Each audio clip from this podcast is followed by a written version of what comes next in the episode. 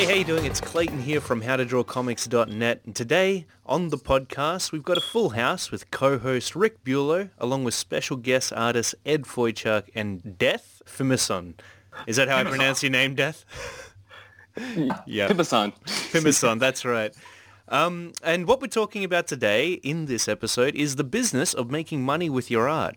We all know that learning and developing your dynamic drawing abilities is a big part of the equation when it comes to making comics, but how do we turn our craft into a financially sustainable career that allows us to wake up every day and pursue our passions?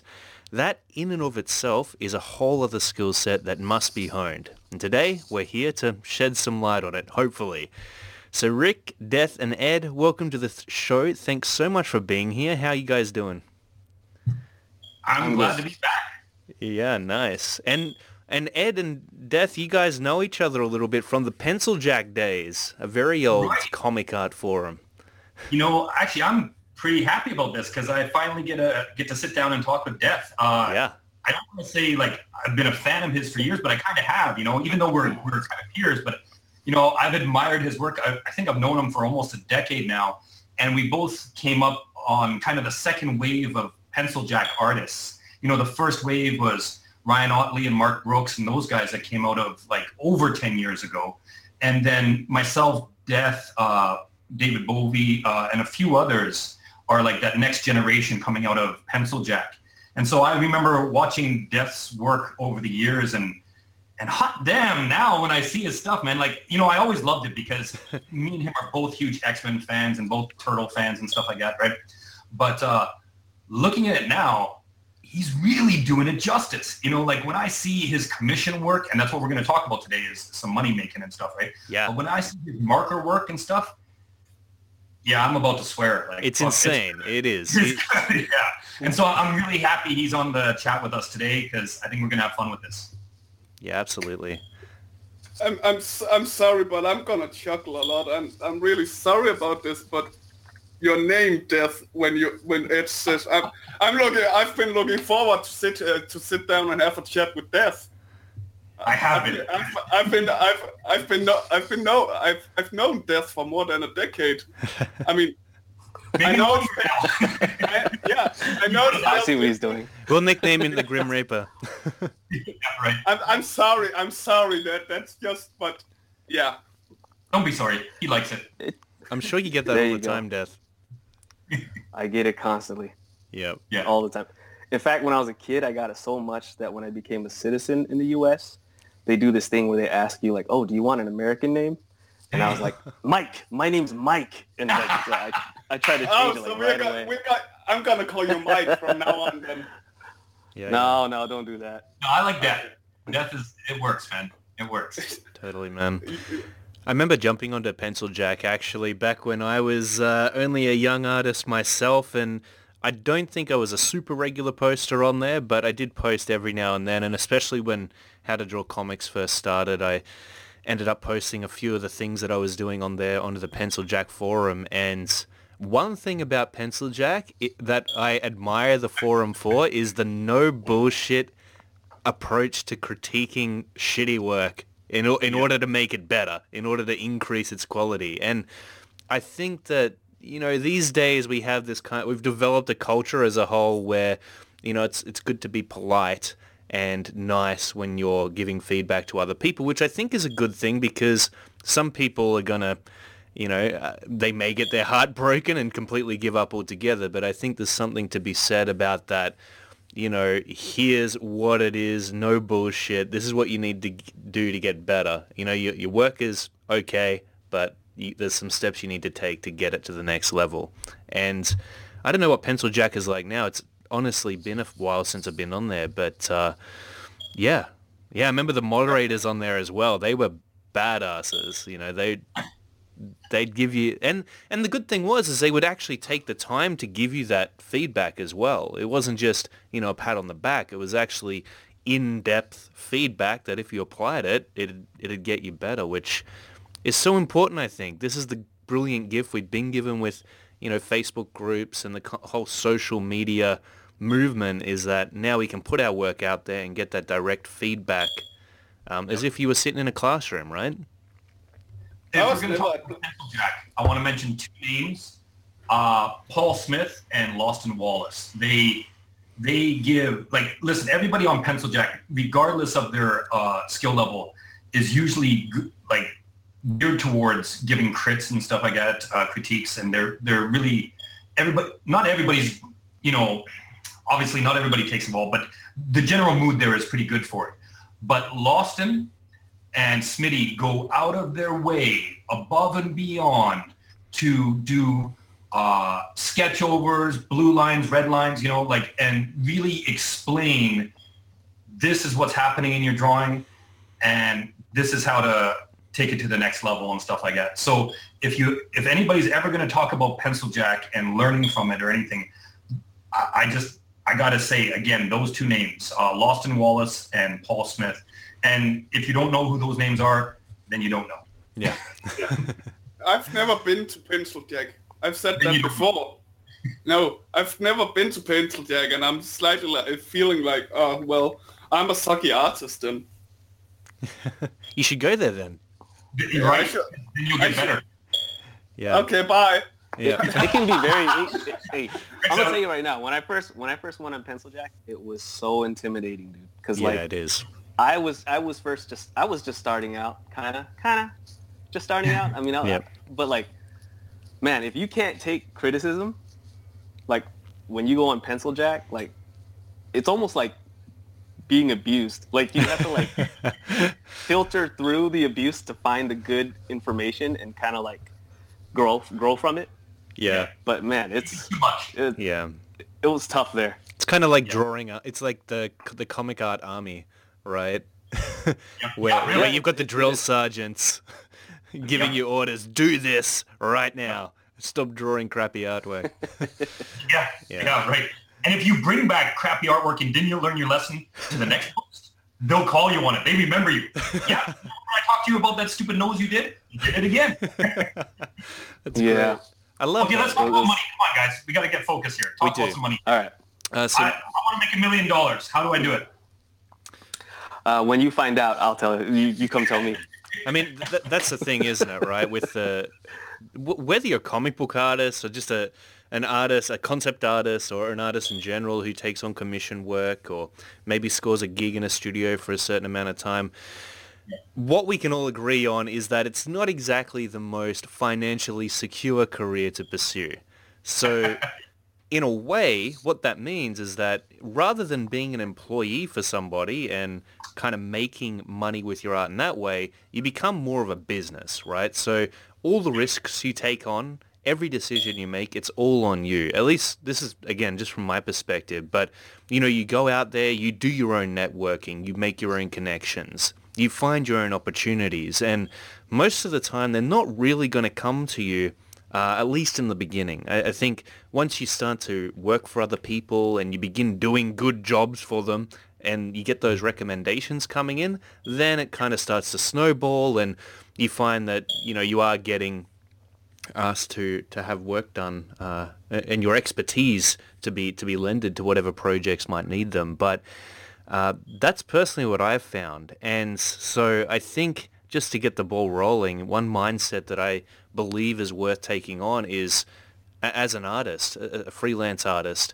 make sure that you're thinking of yourself not as an artist for hire, but um, as somebody who runs your own business, meaning that you've got to market yourself, you've got to promote yourself online.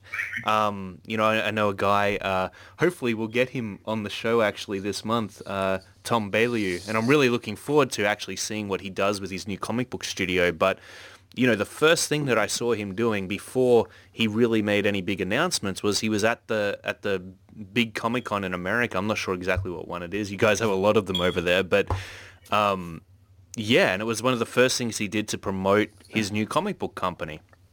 So I think that uh, yeah, that's an important thing to keep in mind. What about you guys? So uh, Ed, you've done Comic Cons before. Death, you've done the same, and uh, Rick. You're probably in a similar boat to me, actually. I don't. You, you have, have how many Comic Cons have you been to? Many. I've, I've done two, but those were really Scandinavian and was really small, but they helped me.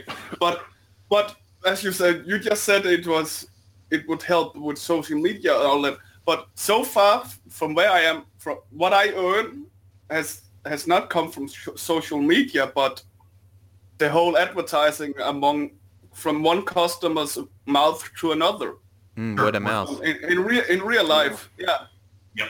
Yeah, that's huge So too. I have I haven't even put I haven't even gone social media yet, which I know you're pushing me to do. Oh yeah, yeah. You, I mean, it's just it's not like you you have to do it. I mean, years and years ago, the people didn't do it, right? Uh, before it, it came in, but it's like it's an additional tool now to get yourself out there instead I of can- can- spending can only- thousands of dollars advertising in the traditional ways like radio and TV. Now you can kind of Yeah, do I it for I free. only- you can build I this can only- celebrity status almost overnight. I can only imagine how that it will only increase in my in my in my budget and my earnings by going social media when I already without it have a quote unquote steady income. Yeah. Mhm. Yeah. I mean, in the end, Yeah, it's about I- getting as many eyes as you can on your work, right? Uh, Death? Yeah, absolutely. Like I'll, I'll tell you honestly, like for me, I eighty percent of my my income as an artist probably comes from social media. Um, whether it's like uh, it's mainly through Facebook and Instagram That's that amazing, I, that I make most of my income. Um, I don't understand Twitter. I don't know how to use Twitter, but so like yeah, me I, either. what is with Twitter? I don't get So- that. I still it's haven't. just text. I don't really get it. yeah. But yeah, man, it for me, it's opened so many doors for me as far as like income. Like it, it's um, before social media was a thing. Like I had such a difficult time, you know, like finding clients, like um, really getting the information that I need to figure out like how much I need to charge and, and, and what I need to do. Um, but yeah, like once social media came in, it changed everything for me. It, it went from being essentially um, starving artist Mhm. to just being like like Famous. like uh, uh well I don't know. yeah. like Wow. I'll be, I will be 100% upfront. Like I do this part time. I have a day job, Yeah. right? Um, but I'll be honest with you, I, I make just as much with the art as I do in my day job, and my day job is not like it's not a McDonald's job. It's it's a career job. Um, but like uh, it's You can have yeah. a career at McDonald's. Well, you could. you know, You could. you could, you could. Not for you're in. Okay, guys, why don't But- we uh, tighten up on this just a little bit? Let's do like kind of the avenues of earning, right? And so let's, we're all in this right now, so why don't we focus on commissions? I want to talk a little bit about commissions, how we price commissions. Mm. Uh, we talked about how to get commissions a little bit. Let's, uh, if we can, for the people, because I'm thinking of it, you know, people that are listening, they enjoy the rambling, but I think we need to tighten up here. So if we go into commissions, um, I got a little story to tell, and then I want to talk about, you know, the pricing of it, what you can do right and wrong, and that kind of stuff. Heck my yeah, man. first- Take it away. All right, my first commissions, and some of you might kind of remember this game, City of Heroes. Yeah. City of Heroes Yeah. was online MMORPG, right? And I remember they had a huge uh, forum and a great community and stuff like that, and people were posting fan art. And if you if you play in an MMO, uh, usually you love your characters, and if you love your characters, what do you do with that love? You buy them art, or you get them art. And so my first commission, even though I really was bad, was from City of Heroes. You know, and I, I don't even remember what I charged. I got no clue. But, you know, that's probably 12 years ago, 10 to 12 years ago. Those same customers still remember me. I just had a message yesterday on my Facebook page uh, saying, hey, man, I remember you from City of Heroes. You did a commission for me. I can't believe how, you know, how much you progressed, blah, blah, blah. And, you know, um, so we're talking about social media, but even kind of before social media, before Facebook blew up, Mm-hmm. you can find it somewhere. And they might be in odd places. For me, it was a gaming community, right? So that's something to think about is like, get them where you can. If it's, if it's Rick and it's in person and it's, it's people around you, awesome. If it's death and you're surrounded by the desert and you got, you know, nothing but cactus around you, Talk to the cactuses. You know, go online, right? Yeah, like pretty much. everybody's trying to find their thing. Uh, you know, Clayton's surrounded by wallabies and uh, kangaroos and shit, and so you don't do commission. You Okay. search it out somewhere else. It's funny, you know. uh, Honestly, I think about my first commission sometimes, and the truth is, is that my first ever, very, very first commissions was actually when uh, my dad would uh, take me down to the pub on a Saturday or a Sunday, and the uh, the the other the, the other locals would uh, would pay me like a dollar to draw them up a, a, funny little cartoon, and this is like when I was a kid, when I was like cool. you know six or seven, but. It, it is funny, yeah, man. Like where, wherever you are, um, there's going to be people around you that, that are looking for what it is you're you're trying to offer. Um, the really cool thing is, though, is that most of us have access to this much larger uh, customer base that the the modern day of the internet has introduced to us and, and allowed us access to. Um, and that's why I think when you you know when you think about it, us talking here right now about making a business doing what you love, that wouldn't be possible without Facebook and, and the group that we've created on there. It's incredible. Like we would have possibly have never met, never even seen each other's artwork without that. Um, but I, th- I think you brought up an interesting point before, Ed, about pricing. I always have trouble pricing myself as an artist. So um, I, I don't have a whole lot of an opinion. Sometimes I'm like, oh, well, you know, I'll times however much I want to be paid for an, uh, per hour based on how long the commission takes me to do. Mm-hmm. Um, but sometimes I'm not 100% sure how long it's going to take me to do. Um, and then it ends up being super expensive. I'm like, well, shit, I can't charge that. right? So yeah. how do you guys That's approach of, it? Well, I, I want to say like, you know, I get the hourly thing, mm. but the hourly thing will translate different per country. We've, we've got four people chatting here in four different countries with four different costs of living. Now, yeah, right. We're talking about being global now, and uh, you know, I'm I'm just gonna say it. I've been to the Philippines a bunch of times. They got some kick-ass artists, and they work for you know pennies on the dollar compared to Americans for the most part yeah. because the cost of living is so much cheaper there and stuff, right? Mm-hmm. So you know, I I get the pricing it out of you know dollar per hour type of thing. You know how much it's worth to you and stuff like that, but you have to recognize what the market will bear. Mm. So if you think, yeah, I, I get 20 bucks US an hour, that's what I can make. Hell, even McDonald's pays 15 bucks an hour sometimes and stuff like that. So I got to make be making at least McDonald's wages, right? 15 bucks an hour. That's what I'm pricing this at. This piece takes me 10 hours, so I'm going to charge 150 bucks. Yeah. But can you sell it? And I'm not saying you can't. I'm, or you, like I'm not pointing at anybody in particular, but is that piece on the market actually worth 150? And the only way you can know that is if it sells. Mm. Right. Yeah. Right. It, uh, I'll give you a little really, story. Oh no, you go, Death. Go ahead, man. It, it, it really does depend on your skill level as well. Like you yep. can't, you know, like you, you can't charge 150 $200 or, or, or higher if you're just not there skill wise. And then and the only way to do it is is to put it out there and see what people are willing to pay. Right. Um, when I first started, I I was doing 11 by 17 drawings and I was charging like 50 bucks. Mm-hmm. And at 50 bucks, no one was buying it. People were just like, "Nope, I don't want it." Like like they would just pass by, you know, even at, at conventions because I wasn't doing online at the time. But like at conventions, they would just yep. look at it and I didn't have a name. I, you know, I still don't have a name, but, um, you know, my skill level wasn't at where it is now. So they just look at it and they just be like, uh, no thanks. And they just keep going, you know, and, and it's just one of those things where if you're not ready for it, you'll know because, you know, the audience won't buy into it. Right. Um, so yeah, it does, it does really come down to that. Like your skill level is going to have a, a big, uh, deciding factor on on how much you are will be able to charge.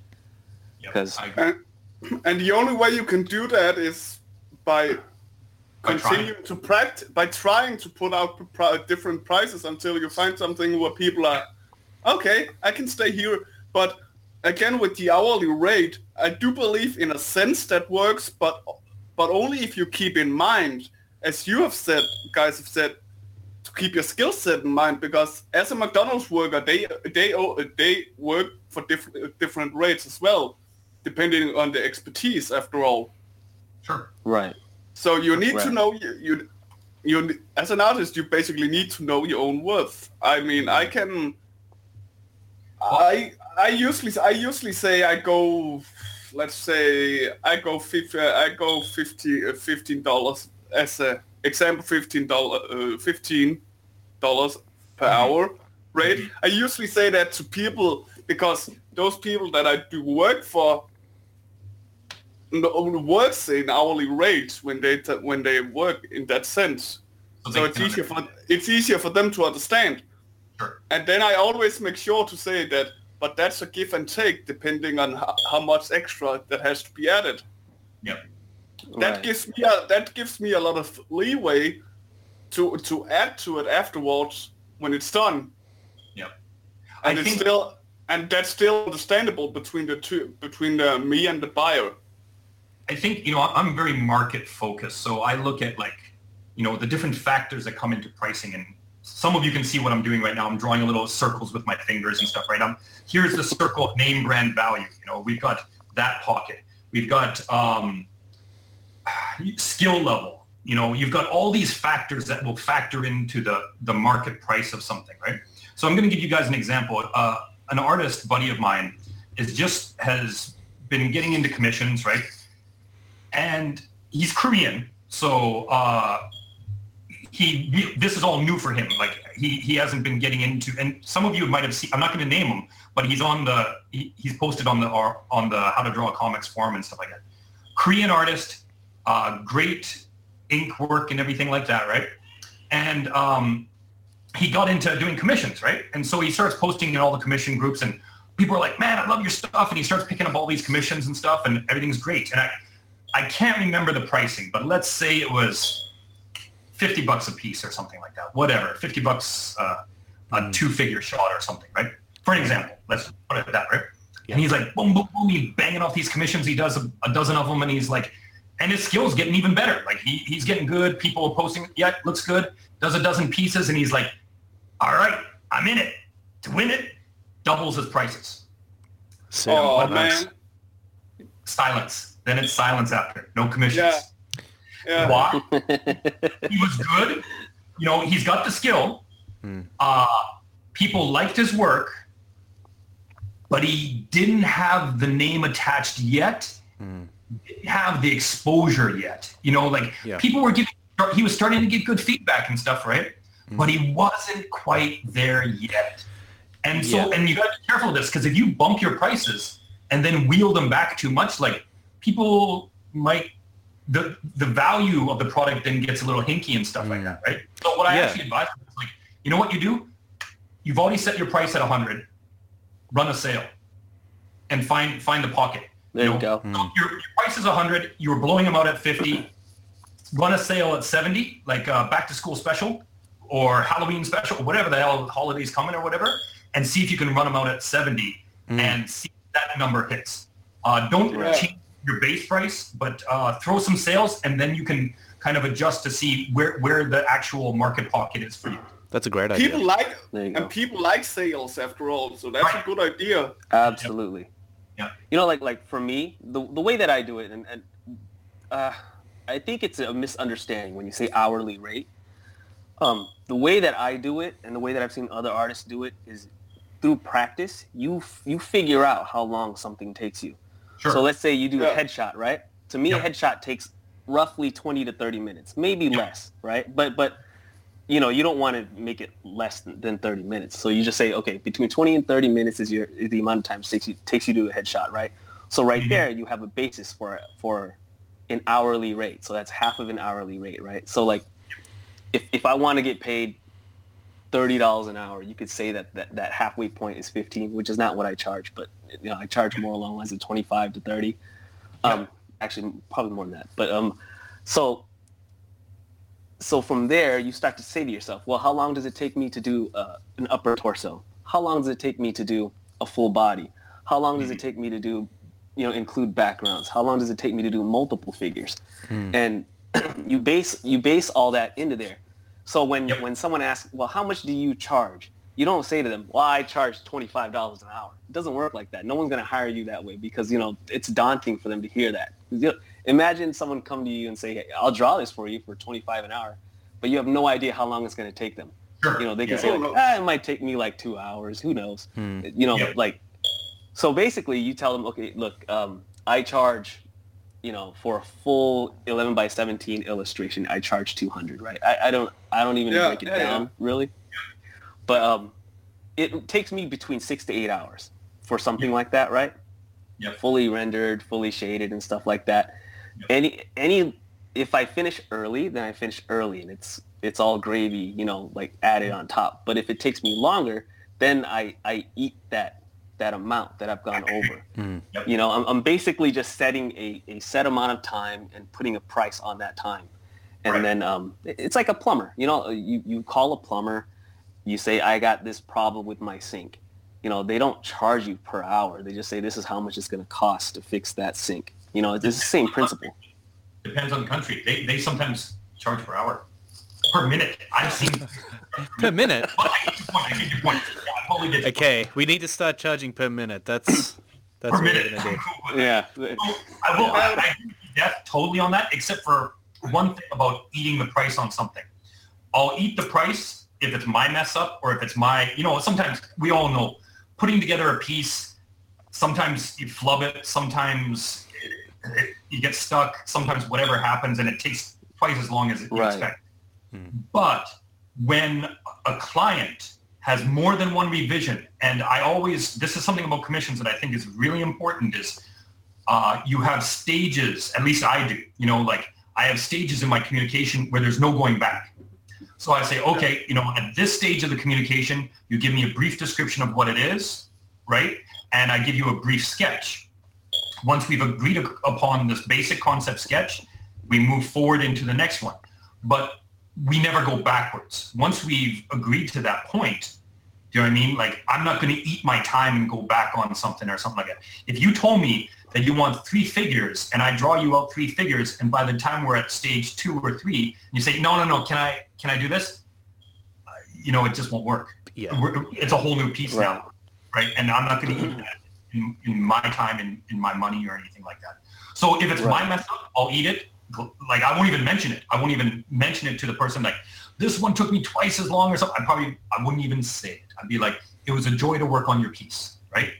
Even though I, I frustrated the fuck out of me or whatever, right? I wouldn't say it to the client Yeah. but and I'll eat that cost, but not if it's a matter of communication on their side. And so I always try to make it clear in my in my commission descriptions and stuff like that. This is the series of communication. Once we go past this, ain't no going back. Yeah, that's a good. That's also a good way to do it because then, then you then you are absolutely certain that you you won't get screwed in the end. Yeah. At least uh, as much, at least as much as you might might have, because if you give if you give people if you give people leniency, they're gonna grab the grab it all and take it from you with the can. Some will. There's going to be that certain percentage of the population. they'll they'll abuse it and stuff like that. So you gotta you gotta minimize any damage as a as a commission artist that it inflicts on you. So for example, let's say Death is drawing up a Wolverine sketch, right? And somebody says, "Oh no, I told you, man, I wanted yellow suit Wolverine, not uh, tan and brown." And Death is like, "No, you didn't. It's already in the yeah, I did, but he didn't, right?" What Death has already got sitting in front of him right now is a commission he can sell you know, he could sell it as an original artwork. So even though his time is invested in it, you know, he's set himself up in a certain way that it's still not a complete loss, right? Hmm. And so as an artist, I think you should be careful that you minimize the hits because we all we're already poor starving artists to begin with. We don't talked about need to risk take big hits or start, anything yeah. like that. So structure any earnings, whether we're talking about later about Comic Cons or about print publishing or these commissions, structure it so that you minimize any potential hits to your Right. income.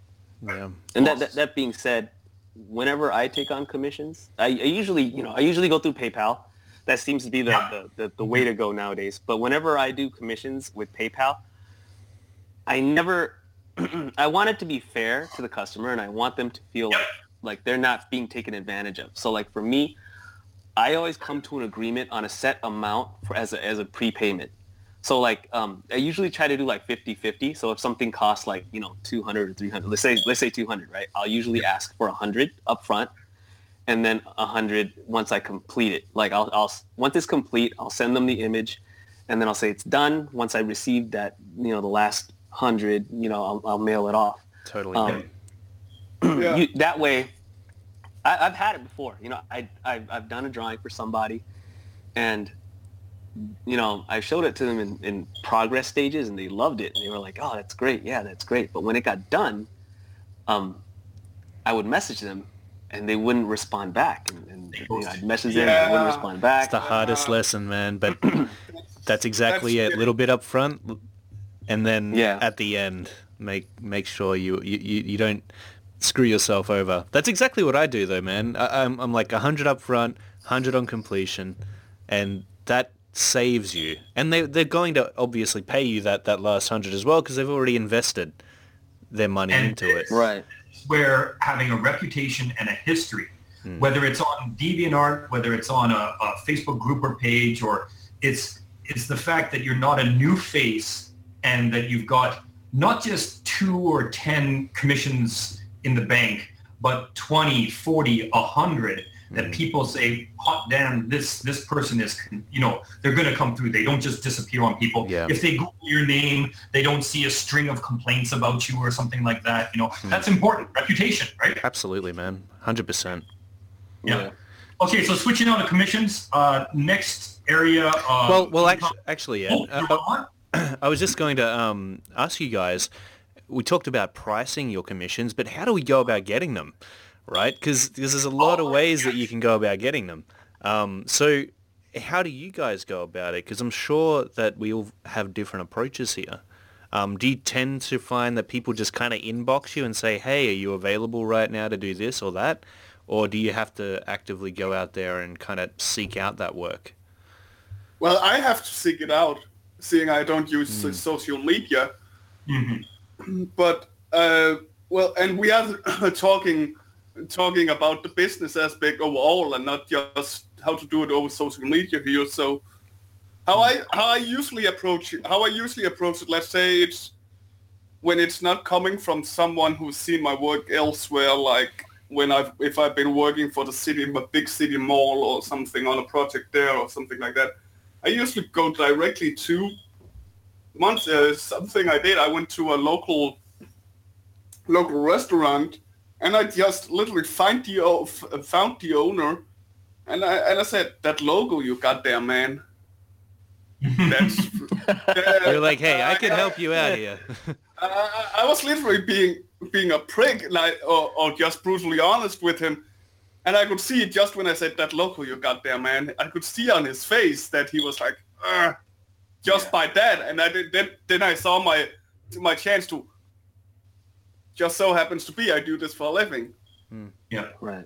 There you go. Yeah. and then I got him, and he started to, and he got, and turned out he got a lot of Perfect. had a lot of contacts that Right. he just ma- uh, that he sent it through. So a, mo- uh, a month after I, I had done that work for him, I had I had like seventeen other jobs in that in Wow. that department just by by catch just by, just by being blunt and catching the right person for it. Right on. And I guess that's all also that can also work in social media that you approach the person Mm, Yep. like definitely. like that. That's also a possibility to do. I mean, Yeah, I of agree. course, Gotta of be course, careful, when it's but, but yeah, you need to be you need to be more careful because it's not face to face; it's via text after all. absolutely. So you need to be more. You can't be as brash as I was when I walked face to face with him. Yep. Then again, I I had. don't think anyone is. I, I had just well. Come to Denmark, Death. You'll see. okay. so, Death, how do you get your people then, man? I there's so many different ways. Like um, I'm gonna be honest with you guys. Today, I, I think nowadays is the most it's the most diverse way of, of making income as, as an artist. Oh, yeah, it's, it's, man. pro- it's the most diverse way for anybody to make an income doing anything that they love. Like um, I use social media. I do conventions. I do a lot of networking. It, it's kind of what You know, they, they I know this isn't financial, but like the term networking, it's it's such a misleading term in, in comics. Like whenever you ask somebody like what are the most important things that you need to do, and you know, they always they always say networking, right? And that just it sounds so impersonal. Well, yeah. all it really is is building relationships with people. Yep. Um, yep. You know, and and and it can be it can be as impersonal as, as just being biz, like associates. You know, like mm meeting an editor and saying, hey, can you look at my work? And then building a, a business rapport with them. It can be that. But it can also be, you know, going to your local comic shop and getting to know your co- the comic shop owner yeah. or, you know, like, uh, you know, whatever the case may be. Like um, a commission that I got was really my foot in the door was I, I, I walked into a comic shop, didn't know anybody, right? And I went up to uh, the owner, and I basically said, "Hey, um, I'm an artist. I see you got some space on your wall. Um, mm-hmm. You know, would you mind if I sold some of my stuff here? You know, and and uh, his first reaction like, "Who the hell is this guy? Right, coming in here like that?" But then, yeah. you know, he, he's like, "Whatever. Let's let's take a chance." and so we did it. And after a while, he was like, "Hey, I got a call from Valiant.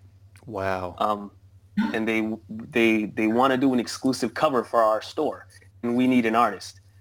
And awesome. so that is amazing. That's how man. I got my foot through the door. Is it's just through networking. Like I, I wish I could say it was because my artwork was so great that like Valiant came kicking down my door, but no, it's yeah.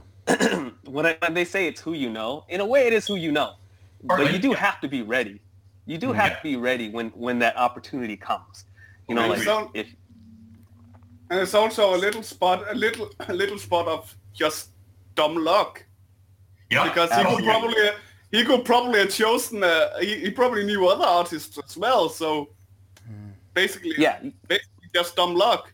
Or death in a, could have been a comic book store or something like that. Who knows? Exactly. Yeah. Perfectly, right? Yeah. I think that that's such great advice, though, Death. And I love that you said it's not just about networking for the sake of business reasons, right? But it's actually creating a relationship with these people and and creating that rapport with them because you know even uh, with the how to draw comics and and getting students on board and into the courses that that I'm creating on there, it's like when when you reply to the emails and and you actually really want to help them out and and you care about them that's that's when they're going to come back and that's Yep. It's it's an awesome 100%. it's an awesome connection to be able to make with people. And at the end of the day, when you think about why we do artwork and and why we we follow our passions, it's not for money. Many of us aren't, aren't making that much bank following our passions, right? It's it's not the best financial decision to make. Maybe becoming a, a, tax agent or some or something, or um, you know, working at a computer in an office, but flipping burgers and Maccas, right? Um, yeah. But you know, it's why we do it is to give our artwork to the world, and so it's there's no point in doing that if there's not some kind of back and forth communication there. If we never get to see or feel people are enjoying what we're doing, then it's it, I, I, imagine for most of us it's going to be an unfulfilling path to follow.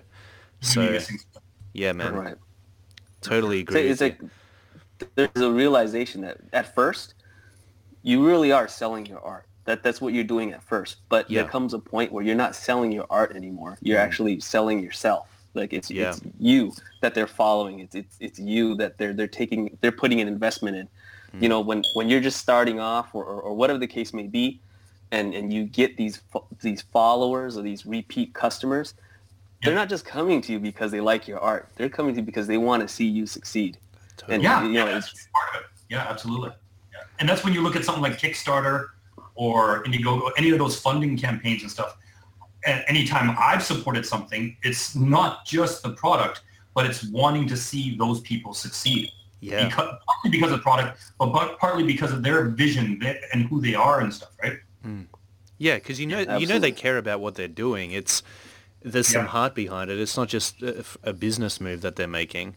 Um, yep. I think that's what gets us to fall in love with, with these artists that we follow and, and admire. Like even as artists ourselves, it's like, um, you know, you hear their backstory, you hear how they got came up in the game, and, and when whenever they post out their artwork and they're talking about the, these characters that they're passionate about or, or the stories that they're working on, it gets you hooked in. It makes you feel the same way about it, and that's why you ultimately end up forking out, you know, a couple bucks for a, an issue of this comic that they spent months, maybe even years creating, because you know that they they put a lot of love into it, and that's kind of priceless in a way, right? Yep. So if you can help them put some bread and butter on the table in return, it's we we enjoy i think a lot of people forget is that we enjoy buying stuff right?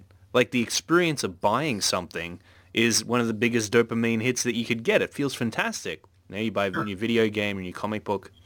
It's a great experience but uh, i think that as artists we're, we're kind of afraid to put on the, the businessman hat and start to charge people for our work because we feel like it's a we feel like I don't know we're, we're cheating the the system in some weird way. Like I, I think that there must be some kind of mindset that we're brought up with in society where you know being a salesman isn't really uh, something that that we aspire to be. But I think, it's very that's half- important. I think that's half the, the side of the coin. The other half is how often is art devalued in society nowadays? Well, You know I yeah, mean? yeah. Like that's Yeah. that's the huge side that we all talk about sometimes. Oh, I'll get you exposure. Oh, you know, if Oh, you, yeah. if you, Yeah. you know, like it's so Wow, devalued that you know we sometimes like just it's hard to say, hey, I'm putting value on this, right? And Yeah. so yeah, that's a that's a big part of it. Yeah. Definitely. And I think Yeah. um, what you were saying, uh, Ed, when we just going back really quick to the, the pricing stuff is, yeah, some people will price their work at say, you know, say five bucks a commission, and that's some people have done that. I've seen it on the group where they're like, hey, I'll draw you something up for five bucks. Uh, another Yep. person might be like, all right, it's going to be two hundred and fifty dollars a piece. And the thing is, is that we talked about what happens when you take your commission price from five dollars to say, uh, you know, fifty bucks or a hundred bucks. Then suddenly people don't want it anymore. Well, it's because another part of the reason that that's not such a great move is because people become familiar with the price that you've set yourself at.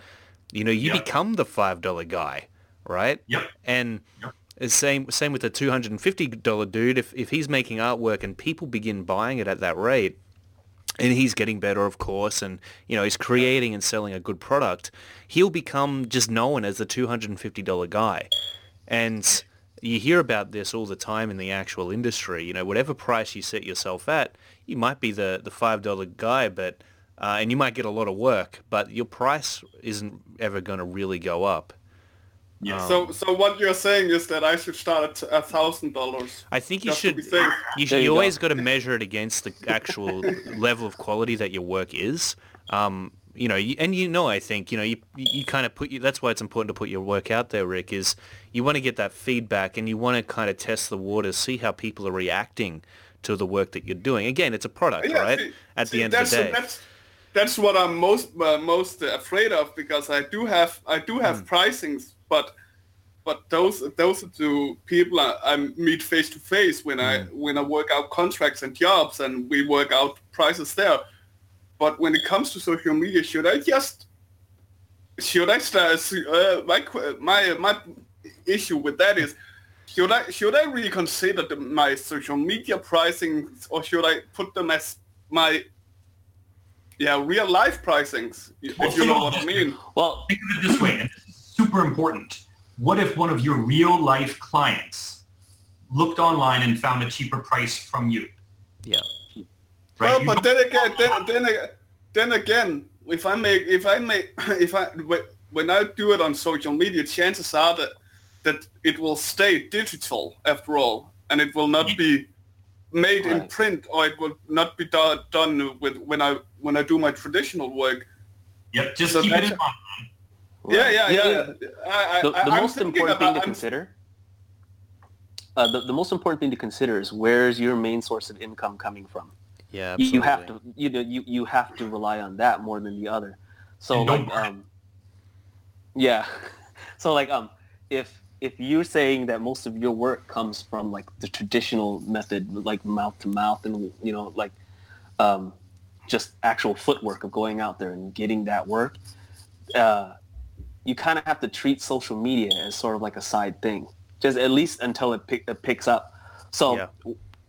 what I would do is I wouldn't lower my rate. I would keep it the same and I would see how it does. And if it doesn't do well, but your your your traditional way of doing it is still servicing you well, then you know I, I would just keep going that route. And then once if mm-hmm. your social media, you know, method starts to pick up, then you need to adjust the way you do it.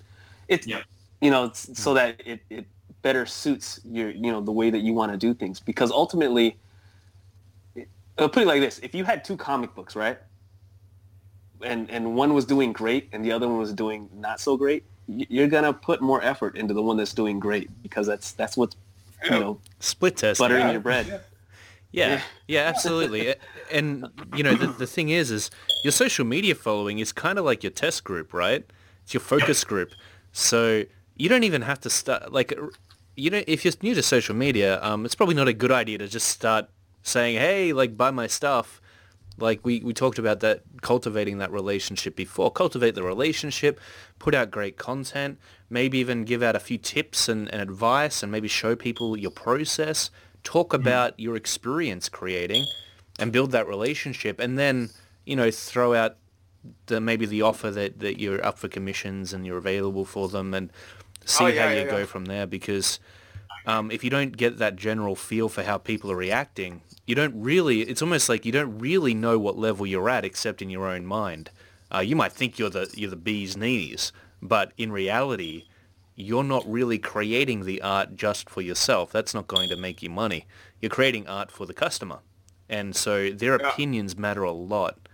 And uh, I think, yeah, just putting it out there, man, you got, you know, again, once upon a time, they had to spend thousands and thousands of dollars sending snail mail to people's mailboxes Yeah. just to see if they'd get someone writing back that was interested in their product. These days, we do that in a fa- Facebook post in five minutes. I do that. I do. Get that I, instant I do that. feedback. I still do that via email. Yeah. Um. So, So But but so so what you're basically saying is my approach be the same when I step into social media because when I sta- started started started sell, selling my stuff in traditional the traditional way, it was it was the same way starting out just by by by showing things and pay, paying for be, paying for it to be shown in like restaurants and other places where people would notice it. Mm. Which is basically the same approach. Yeah. yeah, Right. But, but it was one that was one of the things that had that has I I've really that has bothered me too much. You know, when a thought that's not really simple to answer just starts bothering you too much, and that was one of them. And with, with the pricing, then should I change my prices on social media? But no, but then, then I could lose custom. Then I could lose the customers I already had if they co- came to see I was selling se- That's, selling that's uh, my- selling my st- my stuff close uh, s- selling my stuff cheaper online than I do to them. Yeah. And I wouldn't do that because those people that I already got in my network, those are more important than those I don't have and Yeah. potentially Exactly. might never have. but I'm gonna I'm gonna toss this out because I think it's super important. Yeah. As soon as you put your stuff on the internet, you're in the big old world, and you're now competing globally. Oh yeah. and I look at things in the macro sense, you know, and so, who- you know, in in in your small town or in your local city or whatever it is, you've got a certain circle of competition. You know, you've got X number of artists, whatever, you know, uh, and your pricing is based on not just your cost of living in that area, but also everybody's incomes in that area and stuff like that, right? As Yeah. soon as you go global, that every part of that changes. It doesn't change necessarily. You can still be the good guy. You still communicate with people. You still put yourself out. You still network. You still make friends. That's all good. That, that's not going to change. Interpersonal relationships are still at the forefront of it. Yeah. But to say that you can do business exactly like you would locally as you would internationally Mm. I, might I don't know. as well Yeah. as you, you could imagine. So really, just keep it in mind that you know, yeah, I'm saying don't kill your bread and butter. Keep doing those, and then just dip your toe online. You know what I mean? Just dip your toes into it and stuff. See Oh yeah, how- that's my uh, I was I was never planning on going all out social media like jumping headfirst into it because that would be that would be business suicide to be honest. yeah. Quit everything and jump online. There you go. Yeah. No, it's just like um, when I do conventions. Okay, so what what I charge digital, uh, not digitally, what I charge online through social media, um, what I charge in person from you know someone that just commissions me here, and what I charge at conventions are three different prices. Sure. Um, because online, I have to take into consideration shipping. I have to take into consideration like, you know, uh, I mean, there's just different things that you have to take into consideration Production when you do it. Production costs. When, when you do it in person, you know, like usually they want to meet, so you got to meet them somewhere, and and, and but the, the shipping is not not an issue, so you don't really have to worry about shipping. Whereas at a convention, you really have to look at the landscape at a convention to tell like what you can and cannot charge. Um, you know, one convention you can go to. Yeah, the the overhead of a convention. I mean, Yeah. you you probably looking at having to make like around a thousand dollars before you actually see a profit. Like Right. it could be a little less, but it's around a thousand dollars if, you, Yep. if you're going there with with a decent amount of stuff to sell. Um, you know, like I mean, there's different factors. Like if you go to a different city, right? Like if if I go to Anaheim, I'm in San Diego. If I go to Anaheim, um, I've got to get a hotel room for, for a three three day convention. I've got to get a hotel room for two days. That's probably going to be around like like three hundred dollars for two days, maybe, maybe a little less, but just on average three hundred. And then the table itself can range between one fifty to two fifty. So you're looking at, you know, roughly five to six hundred dollars right there. And then And you, there's you consider there's food, there's there's prints. Everybody brings prints because your prints is what what hopefully is going to pay for your table. Yep. But like, yeah, you got to pay for prints. If you have a comic, you got to pay for those comics. And then Yeah. if you're from if you're from another state, you have to have all that shipped. You know, like mm. You Yeah. know, like ultimately, you're you're really looking at spending roughly a thousand dollars, you know, to do a convention, and then when you're at the convention, um, you know, you're doing whatever you can just to make that money back. You know, so like, do you like make make a profit death uh, oftentimes when you go to a convention? Like what do you do to, to make that back and, and hopefully more? I do now. When I first started, um, man, not even close. Like when I first started, I, I, I would be lucky if I made a hundred bucks, and then you just had to look at it as a learning experience because if you didn't, you would depress the hell out of yourself. so you just you just be like you just be like, oh my god, what am I doing with my life? Like seriously, like um, and you, so like when you first start, it is like that where where everything is a learning experience because if you looked at it as like a financial thing, it doesn't make financial sense at first. Um, now, yes, I can go to a convention and and I can make the money back and you know more. But there are definitely people that are more successful than me that, that I look at and I say like, okay, well, how can I emulate what they're doing to improve? Um, but also, how can I take my failures or, or you know, like how can I take the, the, these these things that I've failed at at these conventions and adjust it so that I do I do better. You know, um, I've, I've talked to Ed about conventions, about what he does at conventions, and he's more about selling a product at a convention, Yeah. um, whether it's his comic or prints. My prints have never done well. Like, well, hold on. you Let's, just let's don't. rewind for a quick second. Both of us are selling ourselves. Well, absolutely, absolutely, Right. 100%. And then it secondary, you sell a service, I'm selling a product more. Right. You Right. sell your sketches, I sell prints. Right. But Right. at the forefront, we sell ourselves. We pimp ourselves out. And then it goes below. Absolutely, absolutely, 100%. But yeah, so, so yeah, my approach is I sell artwork. I sell original artwork. I, I do commissions on the spot. Yeah. Um, you know, ranging, you know, from headshots to full body. You know, usually I stick to that. Headshots, full body. I usually only do one figure because you want to be able to service as many people as you can. Yeah. You know, in, in you know, in, in as quick an amount of time as you can. So you don't want to like have someone. If someone has a big commission, you usually just tell them like, I'm gonna have to take this home Yeah. Wow. right? this is a big commission. You're charging, uh, you know, you're, you're paying a lot for this commission. I can't just do it here. It'll take me all day. Yeah. I'm gonna take it home, work on it at home, and mail it out to you. So you how know, long does it take for like just a regular figure or a headshot for your death? A headshot I can usually do in 15 minutes. Awesome. Um, That's Is that Yeah. that's Copic Copic markers and like that's rendering it out and stuff? yes.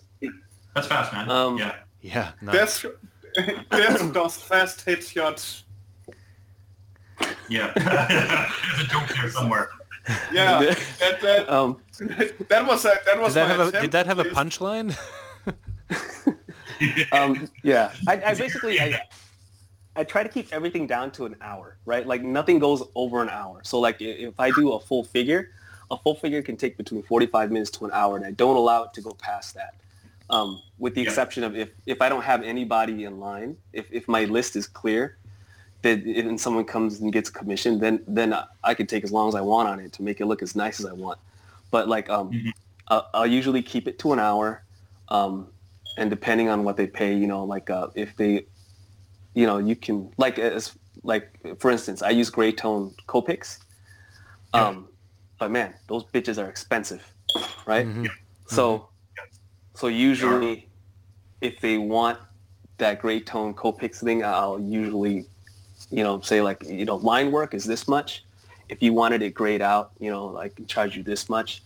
Um, just different services, like whatever they want. Like, you know, usually, like I said, you'll have high prices for a headshot, Mhm. um, in, in, in gray tones. Um, you can even do color, but like I, I kind of stopped doing color because of the time, time Totally, situation. You know, you don't want it to take too long. So it sounds like But- you make more doing commissions than than the the posters, like you were saying. That's really interesting, man. So people must like the experience of actually seeing you draw it up and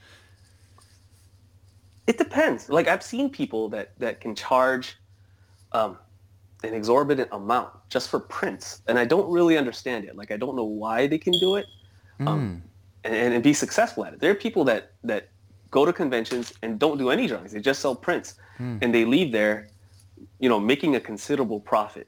Whereas, you know, um, you know, like like for me, I'll go there and, and I, I'll usually I'm I never I try really really hard to never just break even. It's happened a few times, right. but right. like you know, and, and it's gonna happen every so often. But Yeah. like um, you know, like uh, I do okay where where I've seen like other artists just as skilled, if not more skilled, Mm. um, just sitting there, just with no work, and, and just and, and and you honestly you can't really quantify or you can't really figure out the formula of like why this is failing and this is succeeding.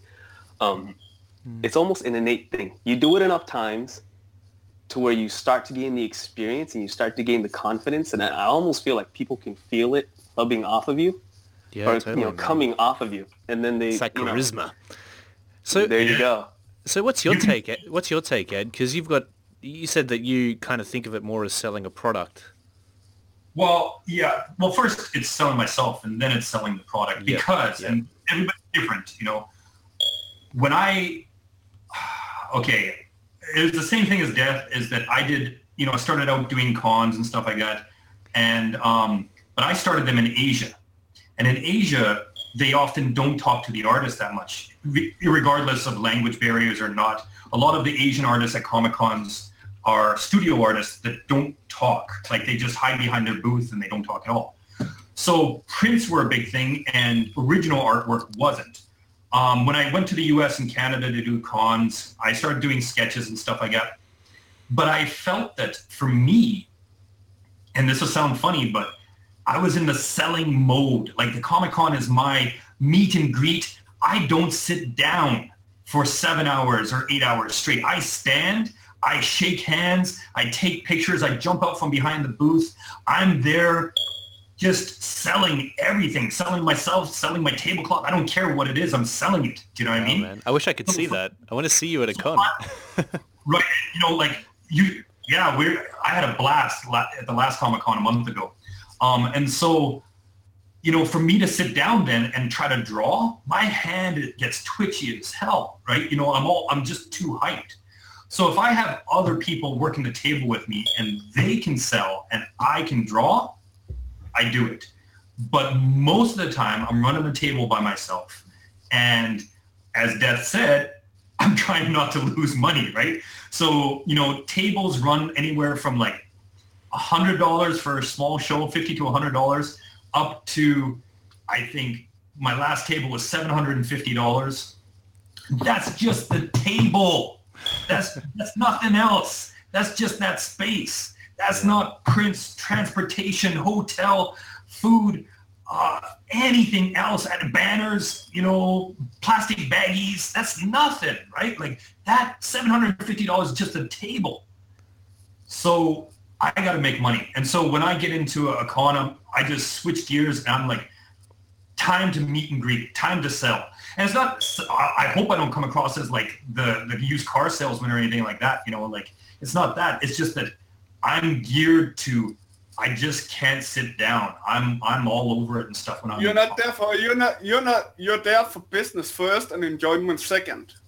Yeah, I don't. I don't even piss. I don't eat. I don't do wow. anything. I, I am just yeah. pure work for me.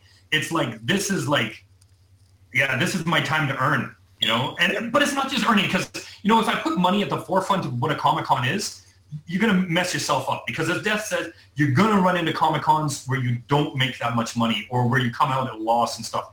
And I've been there, and you got to really assess what's going on. But the first and foremost of being in the comic con is putting myself out there. Do you know what I mean? Putting myself, meeting those people, potentially meeting other artists even. That I love that part of it. But I mean, like meeting potential clients, the exposure of it all, the networking, not not not the corn dog sense of it, but like the, the authentic, like shaking somebody's hand, looking in their eye and say, thank you for supporting me. You know, I really appreciate that, right? And so that's how I gear myself in a Comic Con. And so if I take any commissions, I might do them at night uh, in between or before before the show starts in the morning. I'll come in like an hour or two early, sit down and do up some heads, head headshots and sell them off that day or something. Do you know what I mean? Like just nice. I'll pick Wolverine, Storm, like a, a, few popular ones. As I'm just kind of relaxing myself before the show starts, I just start drawing some heads and stuff, and then uh, throw them in my you know my, my portfolio and sell them off or whatever and stuff. Right. So. Um, yeah, I think everybody's got to find what works for them. And, and you'll see, as Jeff said, like sometimes I'm sitting in a Comic-Con, not sitting, standing, and I'll look across me and nine of the 10 other artists are just sitting there with their heads down. And I, I, I think to myself, how are they, what, what are they doing here? Like they're not making money. I can't see them making money and they're not meeting people. So yeah. they must have some, something going on that I don't know about. Some enjoyment of just sitting here or something that I'm not getting. So but anyways, you have to be really outgoing, right? You have to be yeah. outgoing and, and you have to draw people in. And I can see you yeah. doing that as well, Ed. Like you seem like a super, a super confident, like really energetic, and I can see how that can be uh, contagious and, and really draw people's attention to you. Yeah. I hope the cons. Yeah, I find you know online I'm kind of a little bit straight. Like I just shoot pretty, like a little bit too strongly sometimes. I think. Your online but, version of you doesn't sound like the the real version of you. in person, I'm, I'm yeah. I, I, smile a lot more. Yeah, gives it context. So yeah. So for you guys, is the Comic Con's like kind of your main source of income? Like, is that your biggest opportunity to sell your art and, and um, make those sales, or is it, is no. it online commissions that kind of thing? You can, you can you can make a lot in a big in a short amount of time like a clump yeah. of, of, yeah. of, profit in a short amount of time yeah. but as far as like continuous income throughout the year I, like uh, as far as commissions go i do roughly like five a month you know nice, five or man. six a month so like and it, that's not every you know, every month some there's some months there's light months sometimes there's heavy months you know um but so like throughout the year you make more but when you do the conventions, at least for me, um, there there's just this this little gap of time where you can maximize the, your earning potential. So like um, you know, like like like he said how like uh, how Ed said, you know, when he's at a convention, he might do like a commission, like a sketch commission, and take it home or I mean take it to his hotel and do it overnight and give it to the next day or whatever. For me, for an average convention, I do between like 20 to 30 commissions for like a two or three day event. Wow, man, Um, that is insane. Like But you that's figure that burns you out. you Yeah, know, whether you do it dude. that style or doing it my style, after three or four Yeah. days of Comic Con, you are cooked. Yeah, you you, wouldn't want I'm to like draw again for a while. right. I'm like a zombie at the end of it. Sure, you make a you don't make a lot of money, but let's say let's say even if it's, it's your best Comic Con ever, you made a, a shit ton of money, a couple thousand dollars or whatever profit and stuff like that in a couple days. That's decent money, you know, a thousand bucks a day or whatever, right? Like Hmm. whatever numbers are your numbers, right? Right. But to, to be able to do that over any prolonged period of time or something, like that, and it depends where you live. You know, whether you're in Australia, Europe, uh, U.S., Asia, you know, you're all over the place. How convenient and how scheduled these cons are are you know it's either feasible or it's not, right? For and for most people, it's not. Yeah. Right. But but you're not you're not really going to the Comic Con to to earn that instant money though. You're you're you're mostly in there surely in order to earn uh, earn more network for Yes. to Well, that's get the of it, to, yeah. get, to get the earning through the years. That I think that isn't isn't that the the biggest mindset to go into a Comic Con with? But Rick, I'm going to tell you this, man. That that is. But when you're walking into a Comic Con with a thousand or two thousand in the hole, that that that Comic Con cost you. Do you know what I mean? Like, You're at your yeah, table. Yeah, yeah, yeah. yeah. You don't you don't leave your table. I don't leave But my we- table when I go to a convention. Like right. I stay Oh, at no, that no, table no. because because I don't want to lose that possible chance of a sale or a commission because of the fact that I have so much invested into Yeah. that. Oh, but, weekend. yeah, of course, of course, I get you on that. But it was just the whole whole thought process of, of we're speaking to people that might, might never gone to a con that may want to know what what mindset first and foremost should you go to a con for for instant earnings or, or to or right. to enhance your network. Enhance both- it, but not lose any money, brother. Like Yeah. honestly, Yeah, yeah. If you're if you're going for that purpose, if you're going for that purpose, it, it doesn't even behoove you to get a table. Like you can Right. just go in as as a attendee with a Yeah. portfolio and show around your portfolio. You in fact you'll do a lot more networking that way than you will having a having a table. Like yeah, yeah. you go to a convention with your portfolio, you, you go to every table, you introduce yourself to every editor, try to get to know every artist, try to get to know other artists that are in the same level as you, you know, whatever the case may be. You can do a lot of that as an attendee. You can do almost Oh, yeah. zero of that as a- as a as a person in artist alley or, or as a person in small press or whatever. You're stuck at that table. Like the, the, you're not going anywhere. When Yeah. those doors open to when they close, you are pinned at your table and working, working, working. And So- so, you know, A lot, a lot of I don't care water if- bottles. it might a be lot of- Stan Lee that comes to the Comic Con, it might be whoever. I've got no opportunity to get out from my table and go meet and greet. The only time I can do it is before the doors open and after the doors close. And for dinner in the evenings with, with other artists and stuff like that. That's the time to network for me. Hmm. Yeah, totally. Yeah. Oh yeah, if you're just going for networking, buy a ticket and go. But because, and I'm not being mean about this, because if you get a table, that's a business, and Yeah. you're gonna cost you money. New York, smallest table is 500 bucks if I remember, and it might have gone up since last time I was in New York. You know, Wow. uh, I'm telling, um, yeah, all the big cons start at 400, 500 bucks at a starting table on everything. Okay, and so Ooh.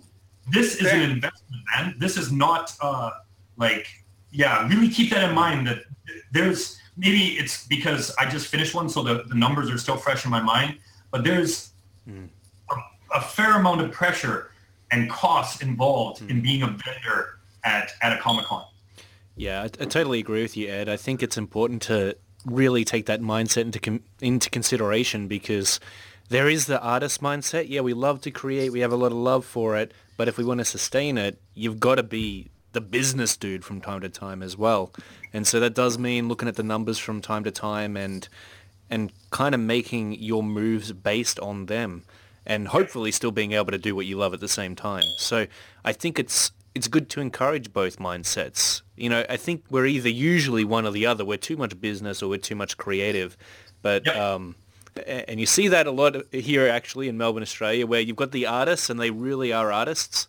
You know, they're very very artsy fartsy, and then you've got like the, the business dudes that are like, you know, they're, they're making a Right. killing mostly online, I think, just because of the fact that now you've got things like Redbubble and stuff and you know the websites you can make t-shirts you can make this and you can make that and you don't even have to produce any of it because the website that you've got your artwork on is doing the manufacturing for you so you just they put the order in um, and it gets sent out to the customer it's freaking fantastic i mean how convenient is that for an artist in our day and age and i've seen some of your t-shirts actually as well ed um, do you wear them to conventions and and uh, you know?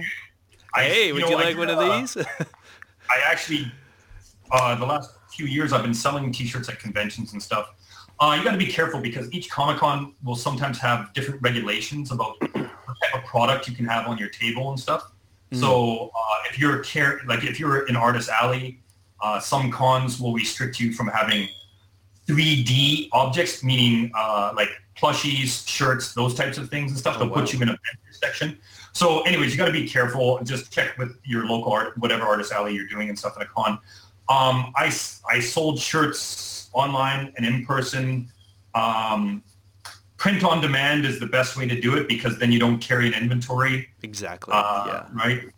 Yeah. Um, my only caution would be copyright laws. Yeah. Uh, Have you ran into that? When mass producing anything uh, or something you should be very aware of uh, and are extremely country and region dependent.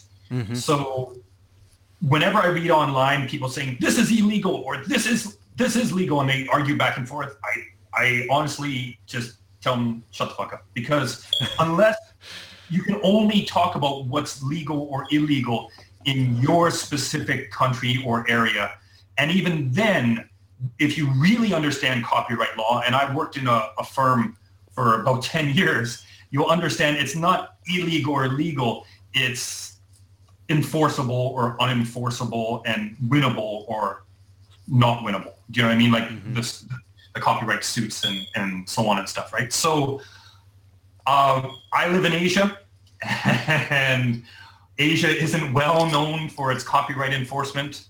Yes. So yes. I probably can get away with certain things that others can't and stuff like that in some areas. That explains uh, all your X-Men fan art. Yeah, yeah.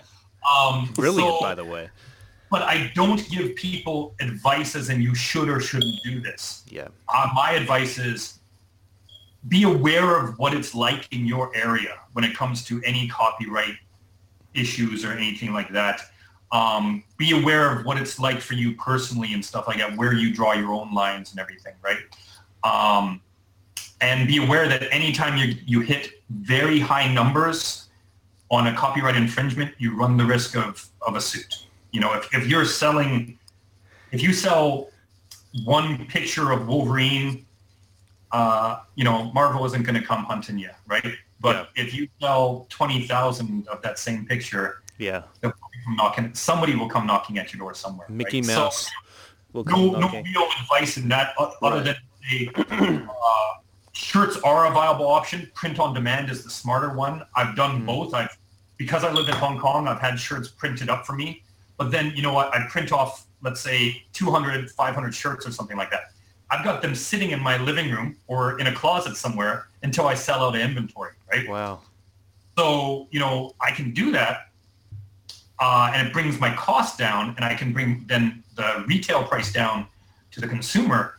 But print on demand is usually the better option because you don't carry inventory. You, you'll get a lower cut, like those print on demand sites take the majority of, of the profit cut, right? Hmm. Um, so you'll get kind of a designer's share or whatever, right? Yeah. But you, you, you have no inventory risks. Mm. So that's that's my advice on it on shirts. Yeah, man. And I think one of the cool things about it is that it just goes to show that your ability to create art is very valuable because it means that you can produce it in a number of different ways. So it can be put onto t-shirts, it can be made into stickers, it can be made into collector cards, it can be made into comic books. I've made all of those. There's there's so much of it and and that does bring me to to my next question for you guys is how many forms does your artwork exist in at the moment and what have you noticed in terms of, of what sells and what doesn't sell and what's worth uh, manufacturing it within that form and what's not worth it Who wants to go? Let's see. what about you death Uh, I did a card series for Upper Deck. so Um, cool man that's amazing your artwork would look wicked Well- on, on a card Well, oh, but here's the thing, and I- I'm, I'm not saying anything disparaging about Upper Deck, um, but the pay in comparison to the amount of time that it takes you to do those cards Yep. Is not great. So like, you know, it, it sounds great to, to have something released and published by a major company like Upper Deck, but when I'll, I'll put it like this, I'm not going to say numbers, but when I when I do a card for Upper Deck, right, and then the pay is not great, but then you see that same card because what it is is it's sketch cards. So mm-hmm. like, it, it's not like trading cards that they continuously print. It's one original card that you've drawn on, Yeah, like right. as as a sketch. So I'll do the sketch for them or the drawing for them, and then they'll sell it, right? And they sell it at a premium. So whatever I'm paid, you know, they're they're selling it for at least four or five times the amount that I was paid. Hmm. But then on top of that, when you go online and you go on eBay and you see how much people are selling your card for that you worked on on eBay, No. and you see that it's being sold for over 10 times the amount or 15 times the amount, you it just hmm. you start to scratch your head. So like, yeah, so Does the exposure it's- balance that out? Like, do you get exposure, additional exposure from that for wor- from working for a company that that big? not really. I mean, Right. I, I, I'll be honest with you, like. I, I that that's honestly the reason I did it. I thought, well, you get it- crew credits from that though, right? You do, you do. I mean, I, I can definitely say like, yes, I work for Upper Deck. You know, I, I've worked Yeah. for Marvel through Upper Deck. Yeah. Um, you know, whatever the case may be, and, and, and that does help. I, I, I suppose. You know, like absolutely, you know, it gives you that credit. But as far as um, as far as earnings are concerned, it's it's just not not necessarily what you would expect. Um, but there's that, and I've done several covers for Valiant, for IDW. Uh, most of my work that I do is personal commissions, and most of those are traditional. I've only done a few digital, and I found that um, uh, I, I used to I did a novel cover series or no, novel series. I did covers for a novel series Mhm. um, called Dragons of Dorota, and and uh, that one was all digital. But like, uh, um, but yeah, other than that, I mainly just I mainly do like traditional uh, personal commissions. I mean, out of all that, out of all those different avenues, if you were to just choose one that you think is the most profitable, and when I say profitable, I mean talking about hours put into it, um, any print cost, ship, like it, the whole meal deal, the most profitable avenue for you is for me, it's the personal commissions. But okay. that's that's not to say that the other things aren't important. Like like uh, yep. I was just curious, what Um, was most profitable for you? Yeah, like, uh, but I'll give you for instance, like um, the first job, the first professional job I ever got, I did for free. It was I was on spec. It was for a, a small movie company, and and I wasn't getting paid at all. So like like, it- but I. I went into it knowing I went into it knowing that I wasn't going to get paid. They weren't like, hey, we're going to pay you if we succeed or whatever. They were just like, I can't pay you anything, man. And, and I was just like, you know what? That's cool. I'll do this for you. It wasn't like like a month's worth of work. It was like maybe like you know, two, three hours of work or whatever. But that was the first commission. But from that, uh, I got an IMDb credit as Right. a concept artist for the for the film. Yep. And from that, I got work doing like uh, monster series, like posters for Universal, like doing like some some like some of those like old Universal monsters and stuff like that. That's amazing. And man. no, but I'm t- but I'm just saying that it, it grows. You know, things grow from things. Like you know the the old adage of you know, there's an old traditional way where they say like, how do you get in? How do you break in? You, you always hear people ask that, right? They say, how do you mm-hmm. break in? And the answer is always, oh, you, you go to a convention, you have your portfolio, you go to editors, or you go to portfolio review, you show your portfolio. I can almost guarantee you that 95% of the people that do that don't get work. Oh, you yeah. have to find your own, 99%. you know? Yeah. you have to do, you have to find your own way. You Yeah. know, like for me, you know, you, whatever avenue you can find to break in, I guess if you want to say it, because like technically I've broken in. But the thing is, even once you've broken in, you, you have to constantly keep trying to break in. Uh, at least for me, at least right now, it's it's never like I'm in, guys, and then they're like, hey, welcome, here's some work. You know, it doesn't work like that. You know, it's it's it's always a constant like trying to find work. You know, so the whole idea of breaking in is not exactly what they say it is, but but uh, like um, yeah. So you you have to find your own way. I didn't start getting any work until I started tabling. Like I, I did for like years and years. I did this the thing that everyone told you to do is take your portfolio and have it looked around. And every year they say the same thing. They'd be like, "Oh, you're almost ready, man, but you just you're just missing something," which was true at the time. But you know, I, was, I couldn't see it. You know, but um, I didn't start getting work until I got a table and I put my stuff out there. And you know what happened was it changes the dynamic.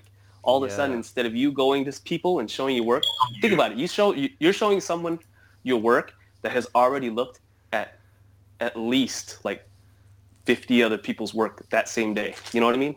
Like Yeah. they're already burnt out. They don't want to see it, but you know they just they want to be nice, so they don't want to brush you off. They're just looking to look. You know, Yeah. when you change the dynamic and you have your own table with your stuff set out, now they're coming to you. Now Mm. you're you're you're having them come to you and they're looking through your work and then they get to make a decision on whether they like it or not. Very you know, as smart, opposed man. to you putting it in front of their face and then them them basically ha- having judgment over whether you're good enough. You know what I'm saying? Yep. So it really does change the dynamic. It really does make a difference. There's so many little things that make a difference that you just don't notice until you're actually doing it. Um, you know, uh, Sure. but yeah, I mean, we are talking about products and stuff, products that sell. And one thing that I wanted to mention, because I think I'm the only one on here that's done it, is making a comic book.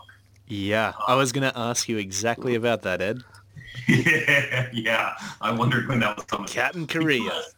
This this is the uh, you know this is the How to Draw Comics uh, podcast, right? Yeah. So um, when I look at my whole product line, basically that's what I name it because I've tried, you know, convention sketches, pre-convention sketches, uh, prints, mini prints, postcards, giant size prints, uh, stickers, trading cards, T-shirts.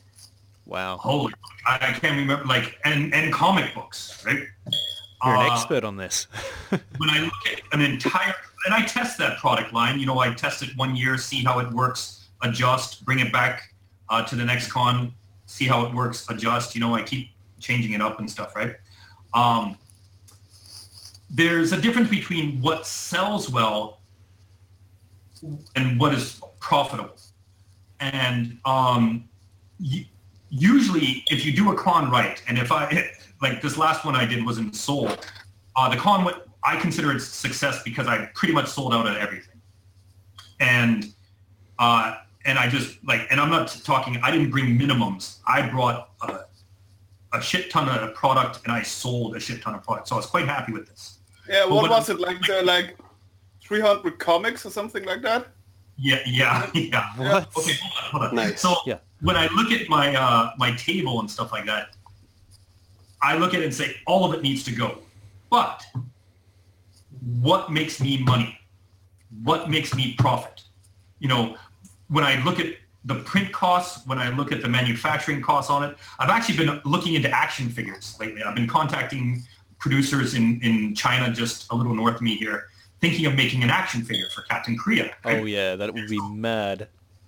you know, I designed the packaging, uh, con- the concept for the character, you know, all that kind of stuff. They make off the, they, you know, they make the mold, they make the character for me, right? You know, the, the figure. So, but what can be the profit margins on all these, right? You know, like for all the work put into it, how much money do I get to put in my pocket after it's all said and done, right? Hmm. And that's why I asked Death that question because I was like, what is actually the money maker?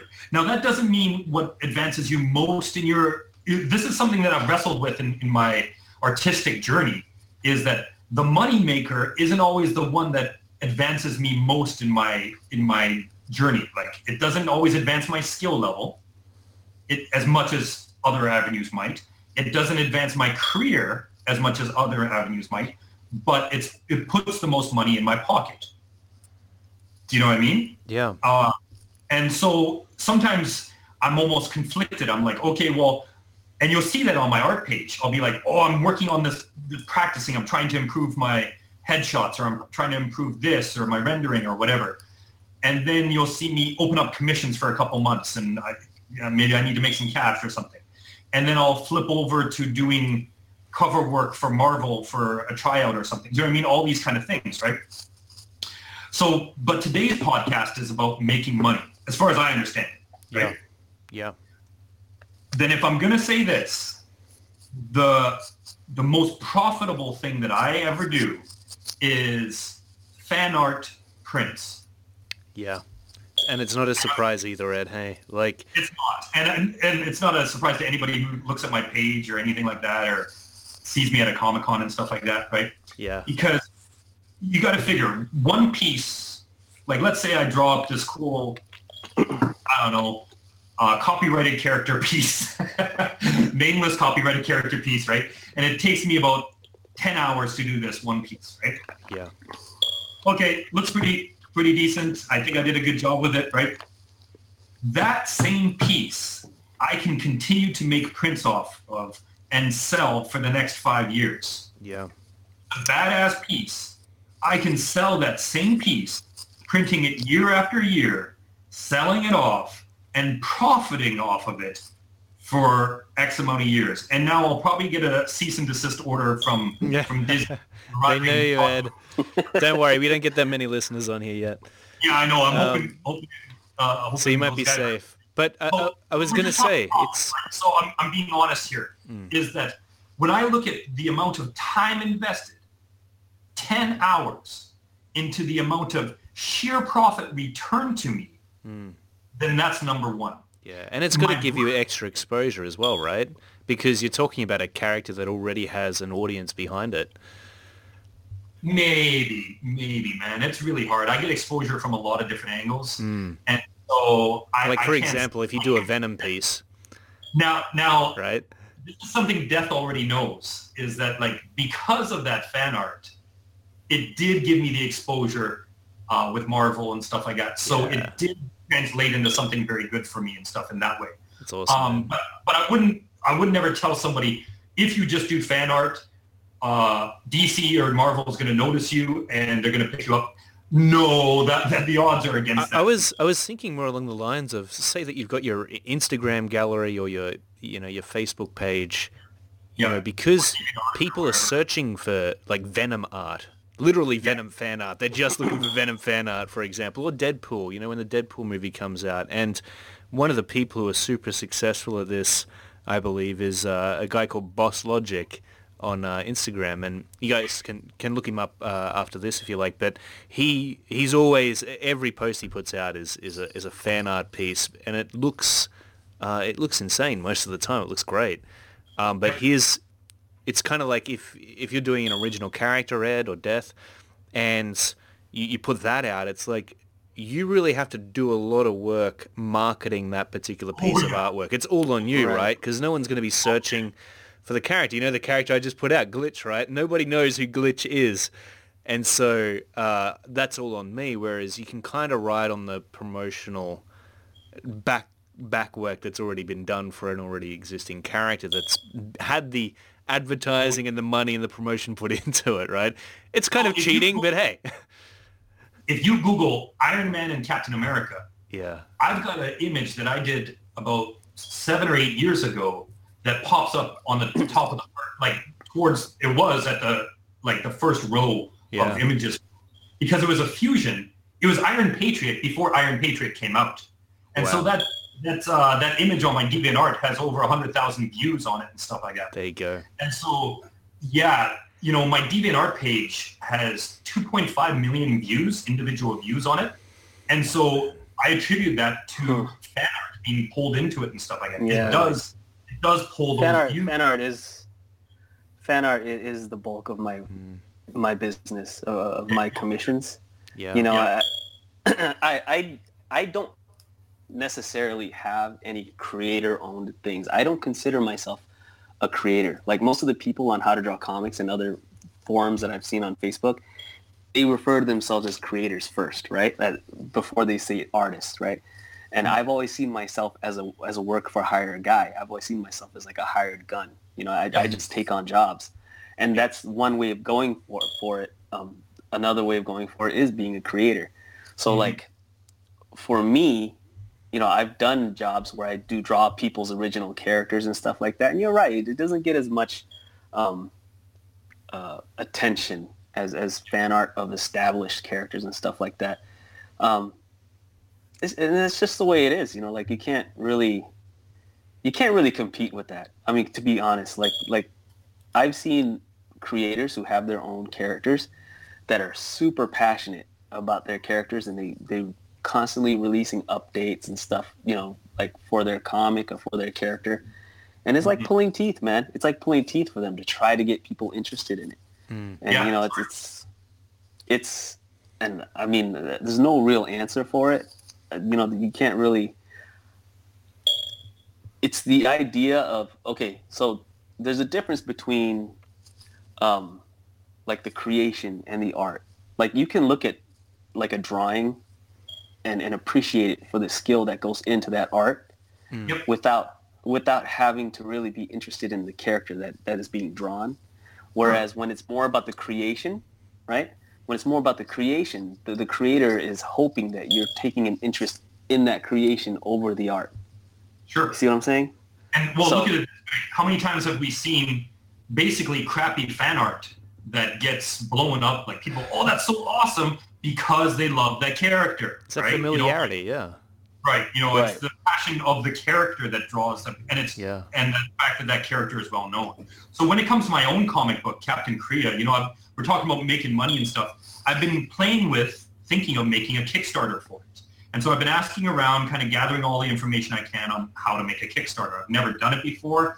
And so this is another avenue of income uh, that, and that's how I'm looking at it. I'm looking at it as exposure for my, my creation, but hot damn, I want to see if I can make some money off of it too. You know, like I want to see because right now, as far as I'm concerned, making an independent comic book on its own, and this is interesting. I don't know if you guys know this or not, but I actually make money from Captain Korea. I do okay with it and stuff, right? But most don't. But I don't want to do okay, like as in I'm not talking about like I do okay, like really good. No, I mean I I make a profit, but it's like barely there. But I, yes, I made a profit, but not when I count how many hours went into those books and stuff, right? Right. I'm looking at Kickstarter as like, listen, this is another way to put it out there, to get more eyes on it, to get exposure for it, and to add value for the people that like it already and stuff, right? You know, and, and then also to say, well, can I also make this so that I can make enough money as an income to continue making this book? Mm. Yeah, go. absolutely, man. That that's it. Um, well, guys, I'm sorry to, to have to bring this up, but would you believe we've been talking for like an hou- over an hour and a half now? I, I don't think Rick has said anything for the last half an hour. So I, Oh, I've Rick fallen asleep. Rick's passed out. Yeah. He's I think he's literally asleep right now. good sign of the podcast is when we, we talk Rick to sleep. That's yeah, nice. yeah. That's when we know that. No, no, wait. Yeah, I'm yeah. awake. Oh, I'm awake. now they got Sorry, man. We didn't mean to wake you. What, Yeah. what, what did I miss? Yeah. Um, but yeah, I mean, dollars, man.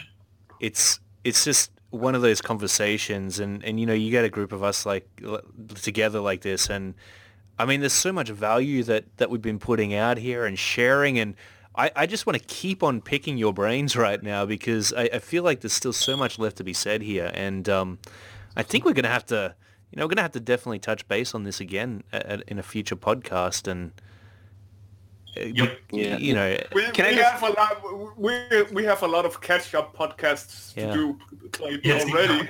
uh, Deth, you're Yeah, going I to mean, say Can I something? just uh, Yeah. can I just finish by saying like Yeah, yeah, heck yeah, man. if you, if you work for Marvel or DC or uh, one of those major companies, when you when you get in, you start at like 100 to 150 per page, right? Right. And they only do 20 pages a month. So Yeah. really, when you break it down after taxes and everything, you're actually still living like below the poverty level. Is that like for so pencils like and inks? No, that's pencils. Right. Usually. that's pencils. Um, so if you think that you're gonna jump in and work for one of the major companies and all of a sudden you're gonna be like great financially, it's it's not the case. No. So in in the market today, you have to diversify everything that you do, even if you are working for a major company. That's why they charge so much for sketch commissions. If you're a Well, name and and you go to conventions, the reason they charge so much is because they have to supplement their income. Um, Yep. You know, it's it's, just, it's not really feasible to just just do a comic and then be okay with just that. It just doesn't work. Yeah, absolutely, man. And I think Ed, you're onto something as well because, you know, with you sell Captain Korea as as a hard copy, but also as a digital copy, and I think uh, if you can get to the point, and I think it's becoming more and more possible to do so, where you can build your character up and get it an, a bit of an audience behind it, or or your book, you know, it might not be centered around a particular character, but um, you know, if you can do that, it can be very profitable in the long run. You know, that's that that passive income stream that everybody is dreaming about is is being able to create a comic, put it out there, and have people buy it while while you're sleeping, right? But um, I think that's that gets into a whole other subject of marketing and and being a god at doing that somehow, right? Because know, that's I- it's tough. we're comparing, uh, just touching on it quickly, you know, here's my goodbye on it type of thing. I think diversifying, definitely cut it down. Heck You- yeah, You, got you got to. and experiment with it, see what works, and then if it didn't work, change it up, try it again. You know, see see what what if other people are making it work, learn from them, benchmark what they're doing. you know, you could call it copying, whatever you want to call it. I call it benchmarking because if I'm seeing success, if I'm hmm. seeing somebody else succeeding in an area that I want to succeed in, Oh yeah. I break it down, just like I do when I look at uh, Jim Lee's drawings or McFarlane's, whatever. I break it down to its fundamentals. To say, why are they succeeding, and how can I do it? very very smart way of learning i mean that's that's the best way to learn is to, to look at what somebody is doing that you can't do that you want to do break it down figure it out and model it and Yep.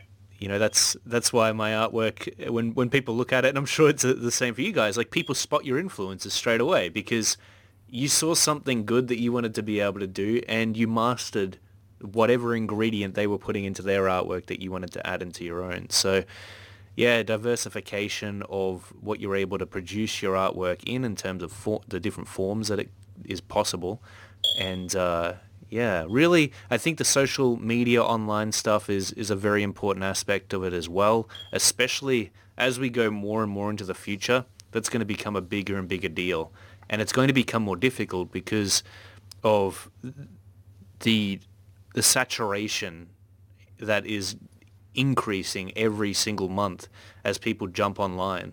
Um, Yeah. You know, all over the world, it's becoming harder. You know, attention uh, is is not real. uh, So money is not really the uh, the currency that w- we'll be working with. It'll be the amount of attention you can get, and de- depending on how much attention you can, how many eyes you can get on your work, that'll determine ultimately whether or not you can make a, a living doing what it is you love Yep. in, in my opinion anyway. So, and I think it can be cultivated as well. Like it's not too late for anybody. Rick, you got to get that art page happening. Um, Ed, Yeah, yeah. Ed, you've already Um, got a um, great following and yeah, Yeah. it's, it's awesome. Rick, any final words? I just want to go to bed, please.